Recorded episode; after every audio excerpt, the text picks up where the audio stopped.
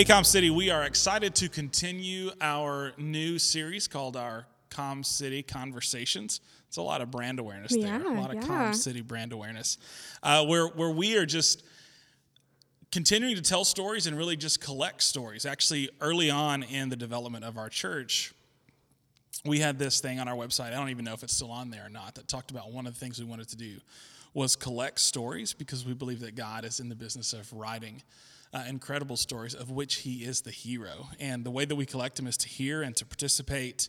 Um, and, and to really just display and declare what he's up to. And so uh, we recognize that God has set his story in our hearts, and we want to be good stewards of that. So today we are learning and listening and collecting and declaring who he is and what he's up to, and we are featuring Liz Barber. Hey. Um, so, a, a cool moment about Liz before we introduce her a little bit more um, specifically is there was a Sunday. Now, now, you guys listening may think that everything that happens in one of our videos or on Sunday mornings is like planned, but it is not always planned. That would require me and Kurt and all the other people to be super organized. And the spoiler alert is we're not. And so um, we were doing the video, the, the pre recordings for, for our COVID season, and we were shooting our things on totally different days. We often, you know, worship would be one day, or the, the prayer times would be sent in. And it was a, a Sunday back when Kurt and I were teaching on telling our stories, and he actually ended up modeling that for us. And Liz was leading worship that day and introduced that Sunday morning about the importance of just like declaring who God is and what He's done as we overcome the works of the enemy. And she quoted from the book of Revelation and how that we we overcome. Um, we overcome by both the blood of the Lamb and the word of our testimony. And uh, she even said at one point, like even in the time of worship, for us to reflect and remember what He's done, what story we've been given, and how we can testify to overcome the enemy. And so it's just kind of cool that we're getting to to see that now and hear that from her. Like she's she kind of invited us to be storytellers as a church um, on our on our video, but now today we get to feature her story. And so, Liz, we've seen your face and we've heard your voice often as you lead us in worship. But tell us a little bit about yourself. Yeah. Hey, Com City. I'm excited. I'm excited to be here. Um, things about me I'm from Lexington, Kentucky, born and raised. Uh, grew up in a Christian household with two wonderful parents. Um, went to LCA for the majority of my time in school. Uh, ended up going to Asbury, studied church music, and then kind of stayed in the area. Met my husband at Asbury, and then just kind of stayed around. That's kind of briefly who I am. Well, that's awesome. Well, um, as we dive in a little bit more to your story, uh, we're going to kind of go the next layer with this question. You know, when we talk about testimony, uh, I feel like it's often kind of framed in uh, who I was before Christ, what He's done, who I am after Christ, and those aren't bad questions um, for us to ask at all. And maybe that's maybe that's even a good framework. And so, in, light of that, I guess I want to ask you this: How uh, did your journey with Jesus begin, and and kind of catch us up to to present day? Yeah, well, I would say that growing up, before my my story even started, um, I would describe myself as a person who struggled with people pleasing and you know worshiping others' opinions of me, almost to an, a debilitating degree. Uh, like you can even ask, like I was super timid, uh, my freshman year of college, and even after we started dating, he was like, "If we're gonna keep dating, you have to talk at least some. Like I can't be holding conversations with myself." Um, so I was just so afraid of him and others just not liking my thoughts or opinions. So I just tended to kind of keep to myself and not really talk at all, even to family. They kind of see me as really quiet and shy, which I still am. Um, but I kind of am trying to use that for God's glory. So, um, yeah. Well, as you uh, as you even pursued what it means to be a worship leader and kind of follow in obedience after the Lord, um, we talked a little bit earlier before this podcast, just as we as we kind of developed what we were, what what journey we were going to take, what route we were going to take, in, in some of these questions. Um, you mentioned a little bit to me, so I, I'll ask you here: How did how did you like kind of first really hear the voice of the Lord and and really like understand um, what that encounter with Him was like and how that promoted you to to what you do now. Yeah, well, I first knew that I wanted to be, or that I was going to be a worship leader when I was in high school. Uh, going into my senior year, we went to a conference called CIY, which is Christ in Youth. It's kind of like D now. I don't know what denominations go to which, but um, I remember looking at the worship leaders and knowing in my heart that that's what I was going to be doing. And um, that was kind of intimidating because I don't like to be seen at all. I don't like to be heard really at all.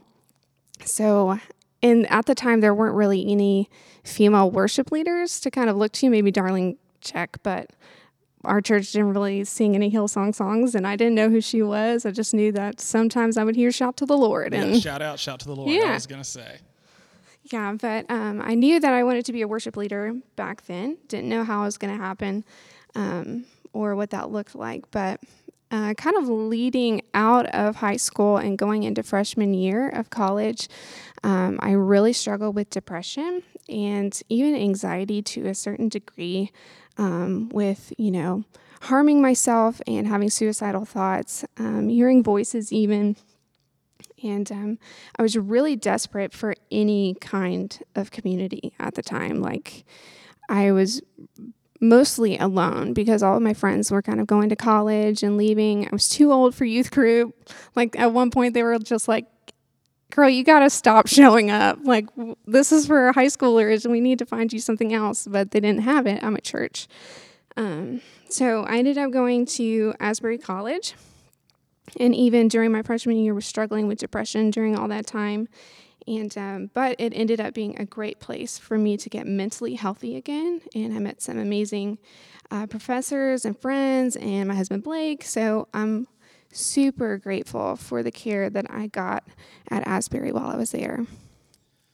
And that you know the lord using that season and some of those people uh, to make you healthy and to uh, provide community for you that that obviously I think became a, a, a, season where a little more health came out of that, and then mm-hmm. you started to pursue that dream of yours from high school uh, of being a, a, worship leader. Yeah, yeah. So, um, like whenever I was like I grew up in church and I had like really emotional worship experiences and you know Asbury was a wonderful school and it was used for the for a way of preserving my life, um, but I didn't actually have an impactful meeting with Jesus until I was interviewing for a ministry position, and I had to give an account of my story.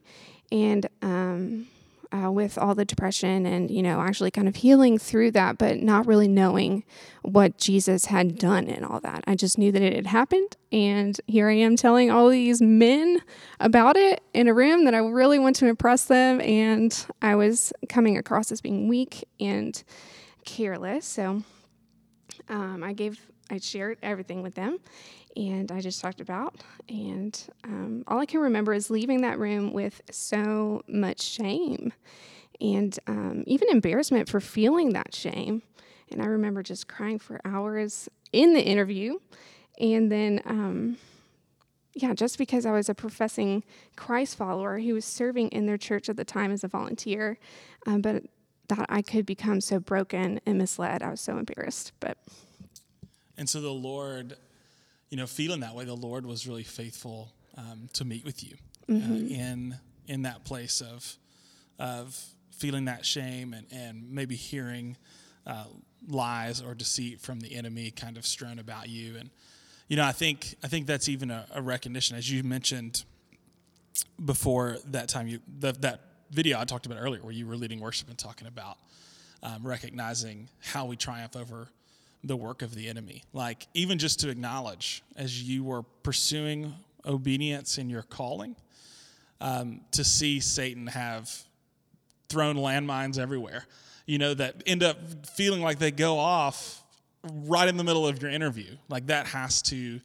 almost feel like an ambush. Oh, yeah. You know, spiritually speaking. And so, coming out of that, coming out of feeling what you felt in that moment and and having to kind of once again uh, reconcile you know, these thoughts and feelings of embarrassment and shame and weakness. You know, how was God faithful to meet with you? Yeah, I I had to go to a rehearsal that same night, and uh, my friend sat with me for a couple of hours and we didn't even talk. I just cried and she stayed there. and um, I remember crying, uh, not crying, but um, driving home uh, from that rehearsal after she had met with me and um, just asking God, why do I feel so much shame for something that happened so many years ago?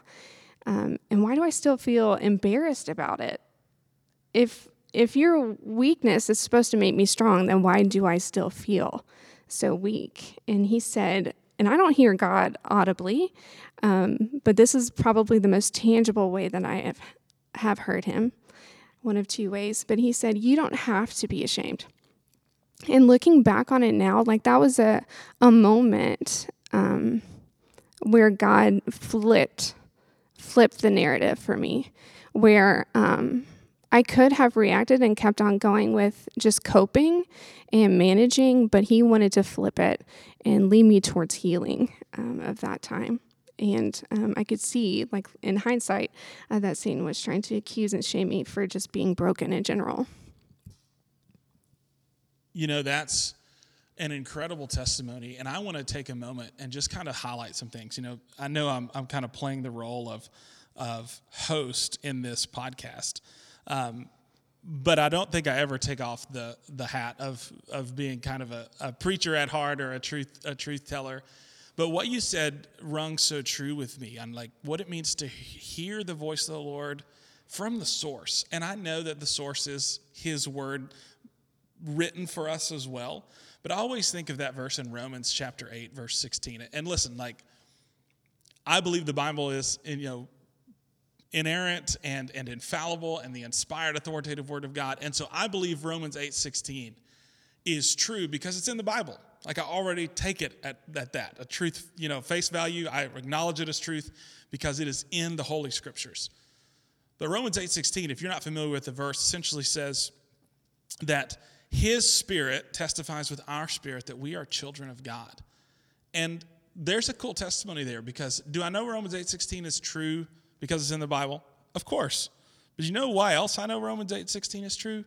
Because I have have my own story, my own moments where his voice and his truth has spoken to our doubts, um, spoken to our fears, or spoken to my fears, spoken to my anxieties, spoken to my shame, and learning it from the source, like hearing the creator of, of me, but also the creator of the world, like his spirit testify with mine. And, and you know, when I think of testify, like I think of like old school church, like people getting up and testifying, or I think of like a legal, you know, kind of courtroom scenario. But but if you were to really like unpack that word, even it, it's really the word corroborate. Like His Spirit corroborates. For those of us that don't use that word every day in our in our language, that would be me. Um, you know, corroborate is confirms. Like His Spirit confirms with our spirit. Like it it reminds us of who we are and whose we are. And and I just, that's the preacher moment that I have to feel like I have here is to just shine a light on just God's faithfulness to meet you where you are, where you were, and to remind you uh, of who He says you are because of His work and His grace and His mercy over us. And, and you know, I know we could start just shotgunning verses at that, but even as you tell that part of your story, I'm just reminded of, of the verse in in uh, the Bible where it says in Zechariah, you know, like not by might nor by power, but by my spirit, says the Lord. And I, I think that's so true where you talked about like being able to just, yeah, I could just keep going forward and, and acknowledge some of these places of weakness or some of these places of brokenness and just kind of basically put my, you know, put my head down and like power through it and cope. And confessionally, we do that a lot, don't we? Mm-hmm. Like, we just kind of grin, grin and bear it or grit our teeth and get through it. And I don't, I think that's responding in the flesh, you know? And yeah. I think that freedom in Christ really invites us to um, hear from the source truth, to overcome those lies, and to, and to be motivated to live in our everyday life, like not just the super spiritual moments, in our everyday life by the power of His Spirit. Um, you had some verses that you even, I mean, you kind of quoted one a little bit there. Yeah. You mentioned strength and weakness. So I know that one's coming. Yeah. Um, what are some, some ways, not just hearing from the Lord like you felt like you did in that moment, but also, you know, that being confirmed and just congruent with the rest of His Word and, and the Scriptures? What are some What are some places that God's Word has sustained you in that? Yeah, well, actually, just coming out of that moment where God talked to me um, and spoke to me, uh, just the verse that's in Psalms, I don't even know what the reference is. You might know, uh, but that the Lord is close or near to the brokenhearted, and just knowing that the brokenness means that Christ is near. It's not necessarily like, even though you may feel alone, um, or you may feel broken and not good enough, that Christ will meet you in that place. Um, but then the the verse that I kind of alluded to earlier is 2 Corinthians 12, 9 through 10. And uh, this is after Paul has kind of discussed that he had been met with a messenger of the enemy and that he had asked of the Lord to take uh, that that away from him and that and this is how the Lord repri- replied. Um, but he, meaning the Lord, said to me, Paul, My grace is sufficient for you, for my power is made perfect in weakness. And then Paul is saying, Therefore, I will boast all the more gladly of my weaknesses, so that the power of Christ, of Christ may rest upon me. For the sake of Christ, then, I am content with weaknesses, insults, hardships, persecutions, shew. This is good, and calamities. Take Woo. your time. Take your time. For when I am weak, then I am strong. And even now, like feeling weak in this moment and vulnerable, I know that Christ is strong in me. So that is such an encouragement. Amen. Um, you know, I think we we have those moments, and in fact, I think they serve as pretty ever-present reminders. Um, of his strengths in our times of inadequacy. In fact, I believe that following Jesus is one of the things where, you know, especially in our country and in our American culture, where like productivity and efficiency and strength and, you know, I mean, even today I was texting someone about a prayer request and I said, this season has been draining because I've had to operate so little in my strengths, you know? Um, the things that I feel I do so naturally have been seemingly out of reach. And we put so much of value on, or so much of a value on being able to, to operate and, and kind of live in our strengths. But that's what's so counterintuitive about following Jesus is he actually is like, the best posture is the weakest. the best vessel is the most fragile, you know? And I mean, there's just so many ways. We could do many more podcasts devoted to the counterintuitive nature of the way of Jesus. But I think one that, that it's hard for me to get past is that following Christ and being an apprentice and a disciple of Jesus is most rewarding when we're at our weakest, not at our strongest. You know? Yeah. And so just thanks for for living that out, even in even in front of me and Trey, who are here in, in studio, uh, but in front of all of us as as you just kind of invite us in to your story. And and you know, like even as as we kind of move forward in that, um, you mentioned you know some of some of the places where you started your journey with Jesus, like being timid and and being afraid or or, or desire desiring people's approval and those kind of things. And now you're in front of us pretty regularly as a worship leader, and certainly you know writing songs and singing songs and worshiping the Lord in a very visible way. Um, how do you guard against some of that stuff as it continues to crop back up and show back yeah. up today? Um, it's definitely, especially as a worship leader, um, to get caught up in people pleasing and um, worshiping the, the opinions of the people that see you, um, which is something that I originally struggled with anyway. Um, but I think that it's important, just like you were saying a couple of weeks ago, to live a life of repentance or of daily repentance, and it needs to be dealt with every single day. Like remove that idol from your heart, from the throne of your heart, and replace it with Jesus. Um, so yeah, even though um, that I kind of struggle with that, I still struggle with it a little bit. Um, my friend Gary said one time that whenever he would come up to teach, which is interesting because Gary was one of the people that was in the room interviewing me too. He's the kindest man. Uh, but he um, he used to say, There's no one to impress and only one to please. And repeating that every single morning whenever I would lead worship in any kind of way or lead people in any kind of way, just picturing Jesus just sitting alone by himself. Like that's my only audience today um, was centering. You know, that's so true when it comes to um, recognizing what it means to really focus on that one you're pleasing and to also acknowledge that like the pressure's off because um, through the work of Christ, we have pleased the Father. Mm-hmm. You know, and I remember hearing one time at a conference, uh, Tim Keller saying that like we were created to hear the phrase, well done, good and faithful servant.